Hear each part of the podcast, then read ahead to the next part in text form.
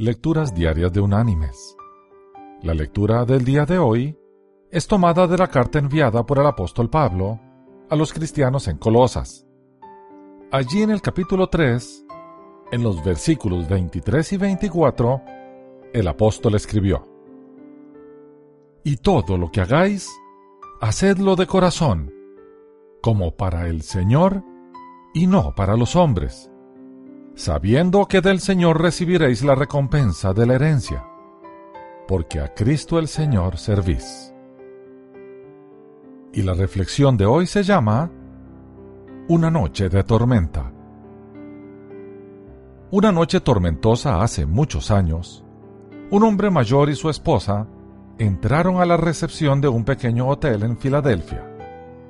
Intentando conseguir resguardo de la copiosa lluvia, la pareja se aproxima al mostrador y pregunta, ¿Puede darnos una habitación? El empleado, un hombre atento con una cálida sonrisa, les dijo, Hay tres convenciones simultáneas en Filadelfia. Todas las habitaciones de nuestro hotel y de los otros están tomadas. El matrimonio se angustió, pues era difícil que a esa hora y con ese tiempo horroroso fuesen a conseguir dónde pasar la noche. Pero el empleado les dijo, Miren, no puedo enviarlos afuera con esta lluvia. Si ustedes aceptan la incomodidad, puedo ofrecerles mi propia habitación. Yo me quedaré terminando mi trabajo de oficina. El matrimonio lo rechazó, pero el empleado insistió de buena gana y finalmente terminaron ocupando su habitación. A la mañana siguiente, al pagar la factura, el hombre pidió hablar con él y le dijo, Usted es el tipo de gerente que yo tendría en mi propio hotel. Quizás algún día construya un hotel para usted. El conserje tomó la frase como un cumplido y se despidieron amistosamente. Pasaron dos años y el conserje recibe una carta de aquel hombre, donde le recordaba la anécdota y le enviaba un pasaje de ida y vuelta a Nueva York con la petición expresa de que los visitase.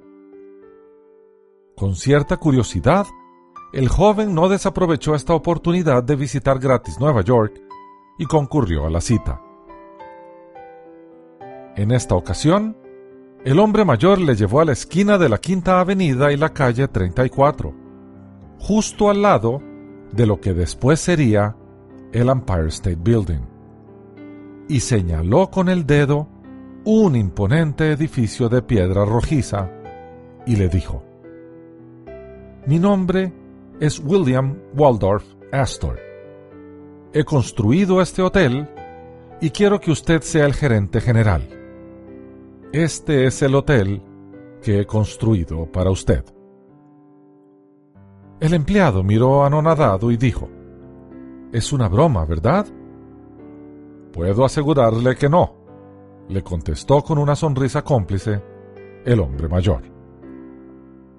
Y así fue como William Waldorf Astor construyó el Waldorf Astoria original y contrató a su primer gerente de nombre George C. Bold, el empleado en la noche lluviosa. Mis queridos hermanos y amigos, cuando vivimos nuestra vida para agradar a nuestro Dios y no a los hombres, encontramos que en cada paso hay un propósito y una bendición escondida.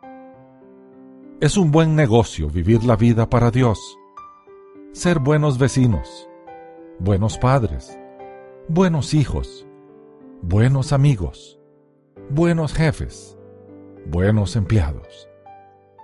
En fin, como hijos de nuestro Dios, imitar al modelo que Él mismo nos puso por delante, a Jesús. Ese es nuestro reto. Esa es nuestra misión. Que Dios te bendiga.